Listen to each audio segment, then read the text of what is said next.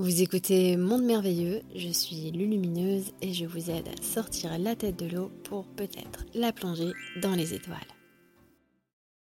Est-ce qu'au fur et à mesure de nos incarnations, nos prochaines vies vont en s'améliorant? C'est le but vraiment de s'améliorer dans le cycle d'incarnation à travers les différentes vies.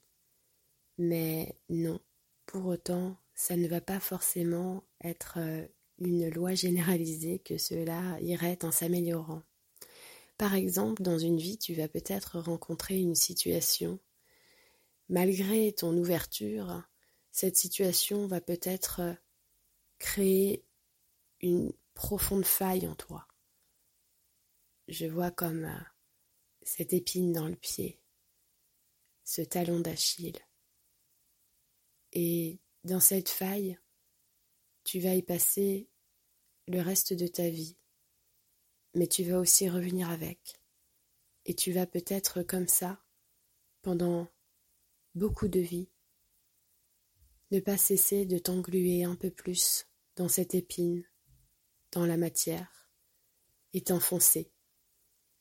Je l'ai déjà vu sur des âmes qui m'entourent.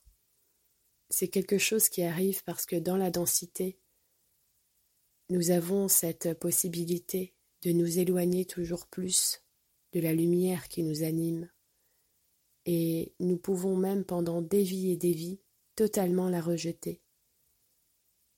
Mais nous y retournerons toujours et nous allons éclore comme un petit bourgeon qui redevient une fleur petit à petit.